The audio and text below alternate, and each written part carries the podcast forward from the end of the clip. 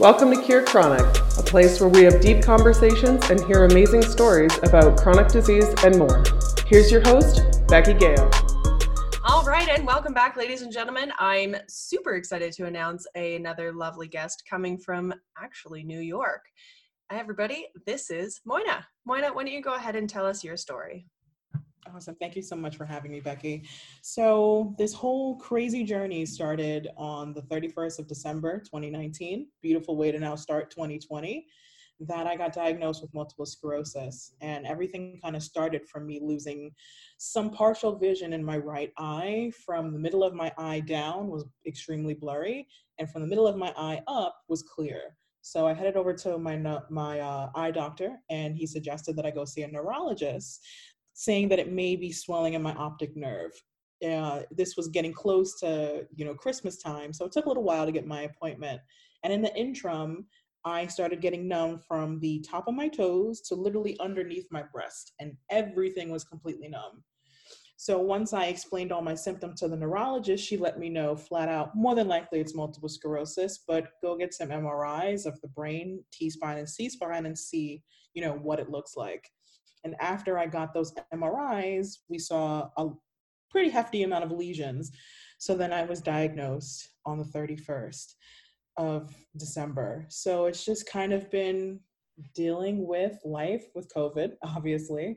I'm still not on treatment yet because of the amount of flares I was getting. I was on steroids, and I felt really uncomfortable to then go out to, receive treatments on a monthly basis. I was just a bit apprehensive and nervous.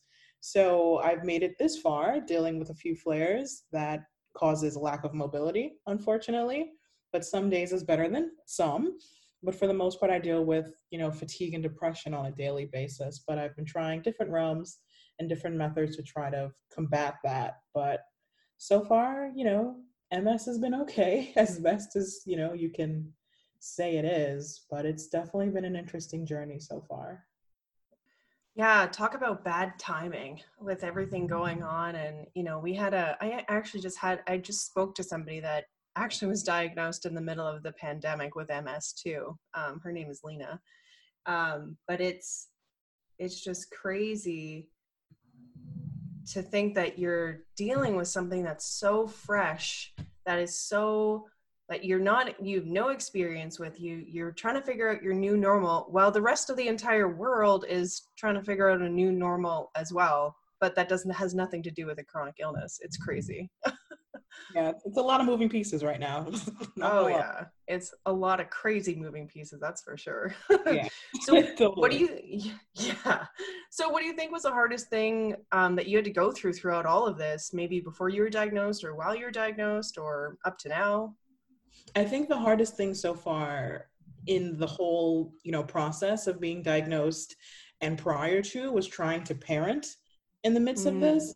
I have a 2-year-old, soon to be 3 next month, and trying to, parent him and, support him and play with him and interact with him on days where I couldn't even feel my toes. I can't feel my hands. I can't really walk. And I can't explain that to him yet because he's too young. He wouldn't understand. So it was just trying to somehow maneuver through life, honestly, maybe even bigger than just parenting, just trying to exist, to live. Like, how am I supposed to work remotely and parent and be a quality partner to my spouse and, be a friend, be a family member? It was just so much to try to take in on top of, now I have MS, now I feel like garbage. How do I proceed with living a regular life? Oh, 100%. And let alone having a 2-year-old, almost 3-year-old, your whole body is just shutting down, it feels like, and you're freaking out. Cause like, I remember when I first had symptoms and I was like, what is going on? My body is shutting down on me. Like what is going on? So it's the confusion along with everything too, especially, trying to be a normal mom, because you don't want your kids to see yourself sick, right? It's terrifying. Exactly. Mm-hmm. So on the flip side of all that, what do you think was the best thing to come from all this? I definitely think the best thing has been, I actually created an Instagram focused about my MS journey and, you know, frankly, just kind of depicting MS from a Black perspective. You know, I've noticed throughout the MS community, I don't really see much representation. And I kind of just wanted to provide that. I'm like, I'm sure there's someone else that looks like me that's dealing with this. And I just kind of want to let them know that you're not by yourself. Because when I got diagnosed, I felt really alone.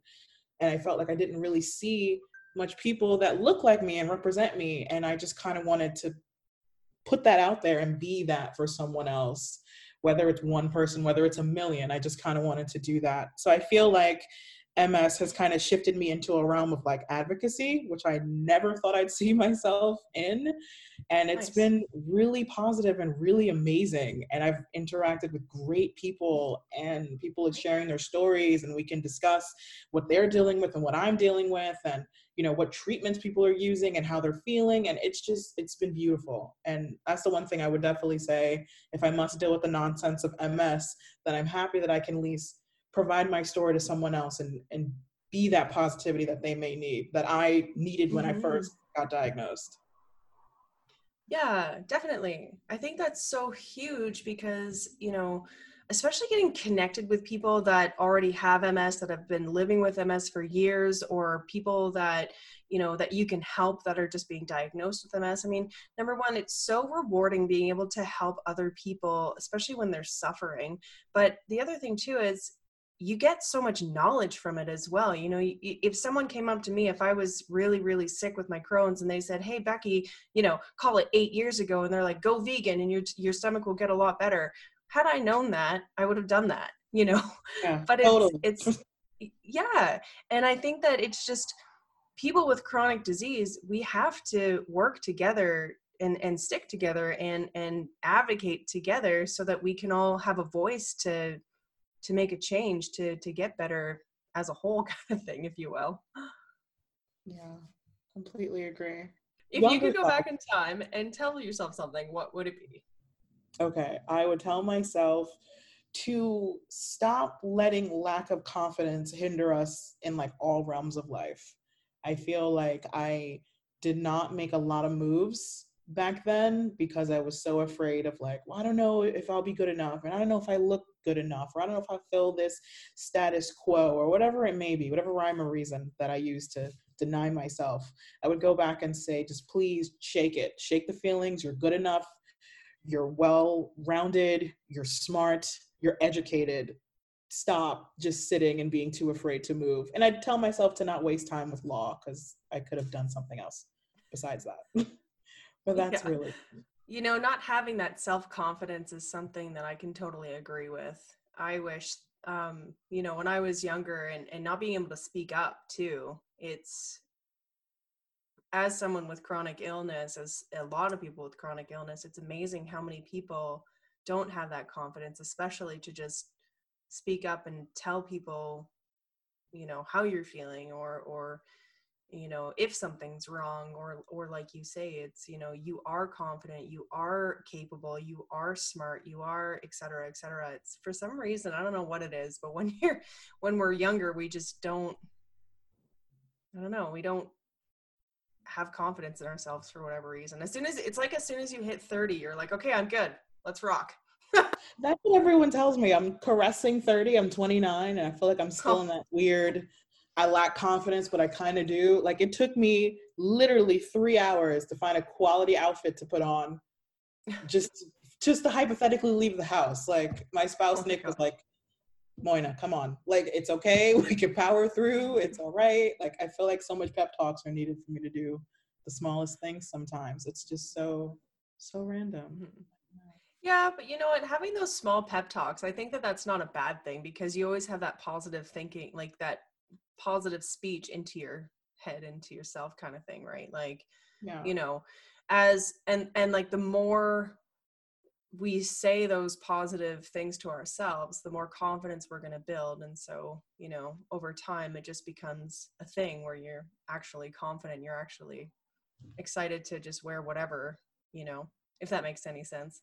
Yeah, I'm definitely waiting to get to that part. I feel like I'm kind of there, but I feel like I have moments of anxiety, especially with COVID, because I'm not used to being outdoors as much anymore, and I feel like it just freaks me out crazy. Oh yeah, yeah.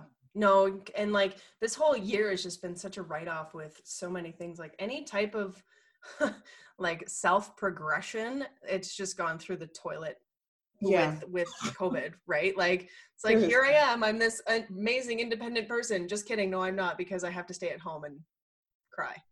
Exactly. And be afraid to go, you know, down the street. You know, people are like, and go near anybody. Like, it's terrifying. And especially with chronic illness, because we're at a higher risk of, you know, getting really, really sick because of it. It's just terrifying. So what have you found has helped you the most up to now with your disease? And you're looking at getting treatment, hopefully sooner rather than later. Is there anything else? So for what I've been doing so far, I've been definitely dabbling with meditation. I feel that I'm having a little bit of a struggle with it, but I'm still pushing through because I feel like I have a little bit of an issue clearing my mind. So I'm looking at other realms of meditation that maybe it's more kind of, you know, chanting or listening to something in the background so that you focus on that instead of trying to clear your mind, because that's just not working for me.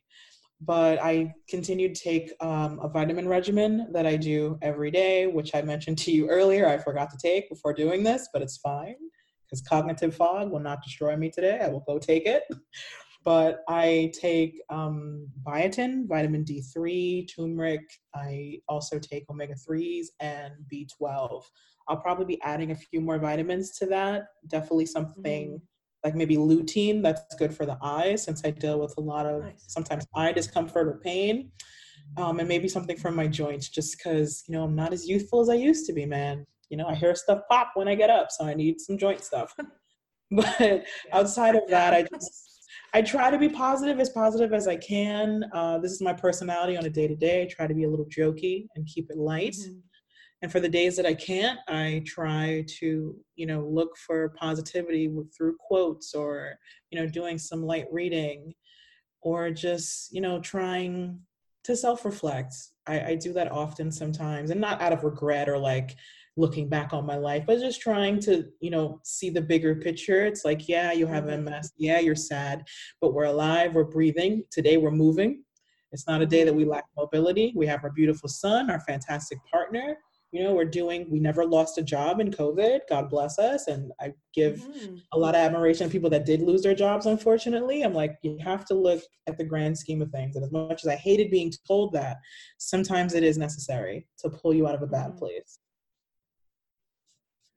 Absolutely. I can't agree more with that. I think that it's so easy to get wrapped up, especially when you're in pain. It's so easy to get wrapped up in the, why is this happening to me? Oh, woe is me, self-pity, whatever. When those are the times when we really need to focus on our gratitude and say, okay, well, this is happening now, but, you know, I had a great day yesterday, or, you know, at least the sun is shining and I have X, Y, and Z in my life. Totally. Just like what you say, it's so hard sometimes, like, and I even get those days still, even though I'm not on treatment and everything. It's like, the pain and the frustration and even just having a chronic illness can just weigh down on you so much sometimes that it's just so hard to stay positive 100% of the time. But I feel like we just need to give ourselves the time to be sad and to be upset and to be angry, because if we don't, then I just feel like we'll just implode. Yeah, I feel exactly the same way, because that's how I started off this journey, just feeling like if I opened the box of emotions, I'd never be able to close it. But I'm glad that I did, because if not, I definitely would have just shut down on myself, and that would have been rude to myself or anyone else, you know? Well, and then you make yourself even more sick because you're repressing those emotions, right?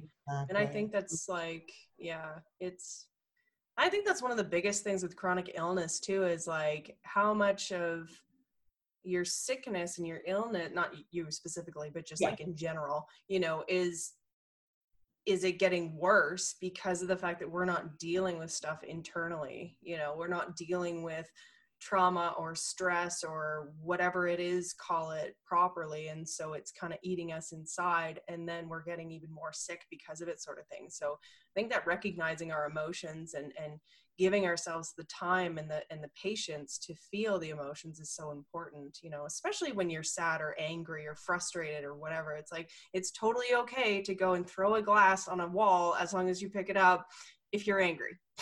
Yeah. You know what I mean? Like, exactly. But you talked about meditation. I'm super into meditation. I love meditation, yoga, all that fun stuff. The one thing that got me, like, I think the one thing that has helped me the most this year since I'm not on treatment is, I'll send you an email with this, but it's the Wim Hof breathing technique. And this is supposed to literally change the autonomic nervous system. It's supposed to reduce inflammation in your body, and it's supposed to basically reset your immune system. It's crazy. Gotcha. And I'll have to send you an email with it, because it's helped me quite significantly this whole year.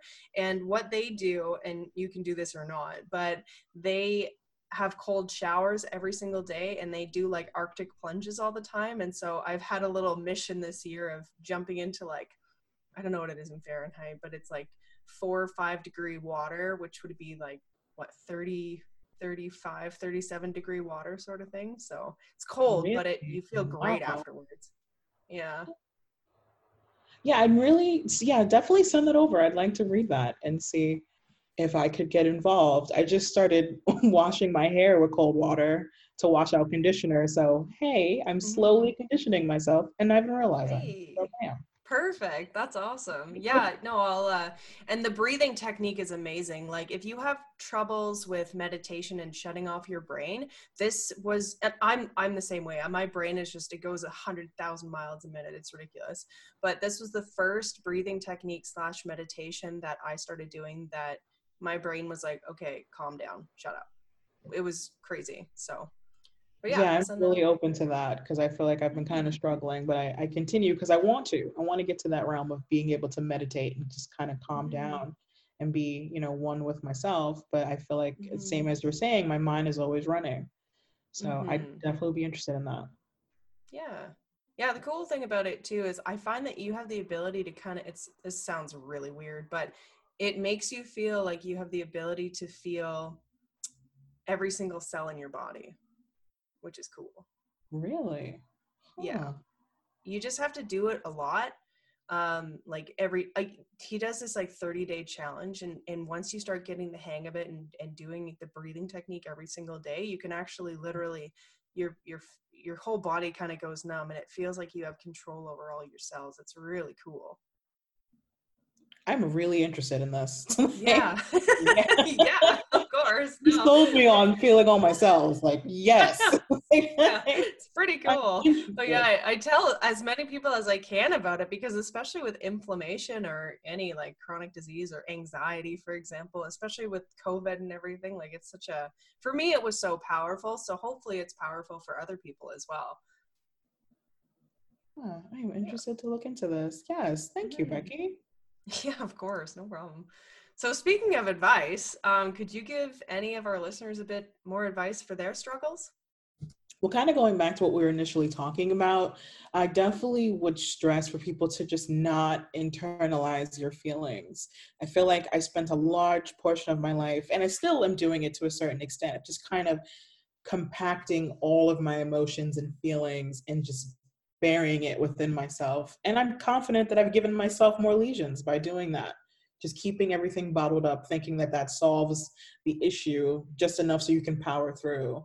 There's nothing wrong with expressing your emotions. There's nothing wrong with, you know, seeking therapy. I'm in therapy. I need to actually call my therapist because it's been a little while. She was on vacation.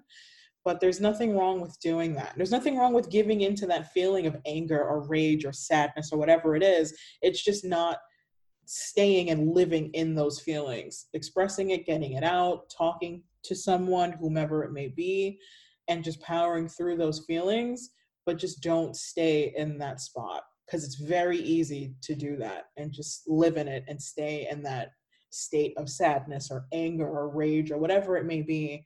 Just express it, let it out, and then power through, and just understand that today may have not been the best day, or this may not be the best week or month or whatever it may be, but you'll power through.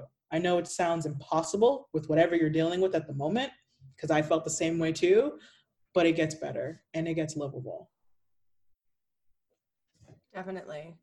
I think that, you know, on that topic, it's so easy to stay, especially if you let yourself, it's so easy to stay dwelling in those really awful emotions for days. You know, you get angry or you get sad at something and you can sit in your bed and watch Netflix for days on days on days, for example. Yeah. But I think you're so easy. Right, you know, yeah, expressing your emotions and expressing, you know, whether it's, you know, talking to a friend or a loved one, or definitely going and seeing therapy. I mean, like, that's what helped me the most, is getting a really good counselor, getting someone that you trust, and just letting it all out. And I think that there's a huge stigma behind therapy. It's not something because you're weak. It's something to better understand yourself so you can grow and be a better person. Right. So, yeah. But yeah, I think therapy is amazing, and definitely allowing yourself to feel those emotions is so key, especially I think with chronic illness. I definitely agree. I understand the sense of, maybe, as you were saying, of, you know, not being open to therapy, or feeling that you're weak, or feeling that you don't want to be in that sense of vulnerability, because that was me up to 2 years ago. I was like, I don't need a therapist. I don't need to talk to anyone. I'm fine. And I got into therapy, and I wasn't being open, and I wasn't being honest, and I'm giving pieces of myself. And I sat down with my therapist, Liz, and I'm like, what am I doing? If I'm here, then let me just be here. Let me express myself. Let me let her in. Because what am I coming every week to say nothing? To say, oh, I'm fine. I'm feeling okay. Yeah. It just, if you're going to do it, you know, trust the process and, you know, be honest. And I'd be the biggest hypocrite to say that I still sometimes only provide so much. I'm working on it. I'm working on being open and transparent. But I definitely feel like MS has given me that sense that I need to do that, because I feel like prior to it, I still wasn't truly being as honest and transparent as I could be. So there's some good in the chronic illness, very small, minute goods, but there's a little bit of something in it, I guess. Yeah. Oh yeah, definitely. I think that that's the biggest thing with chronic illness that I've kind of come across with all my podcasts, is the fact that the chronic illness has made people better understand their emotions, but also be able to talk about their feelings and also be an advocate for themselves. So yeah, there's definitely, chronic illness sucks, but there's definitely some good things that comes to it for sure. Yeah, awesome. Well, Moyna, thank you so much for your time and your advice. How can our listeners get in touch with you? They can get in touch with me on my Instagram. It's Life with Moyna, and my name is spelled Moyna. I know it sounds fancy, but that's how it's spelled. And I also have a blog, which is also lifewithmoyna.com.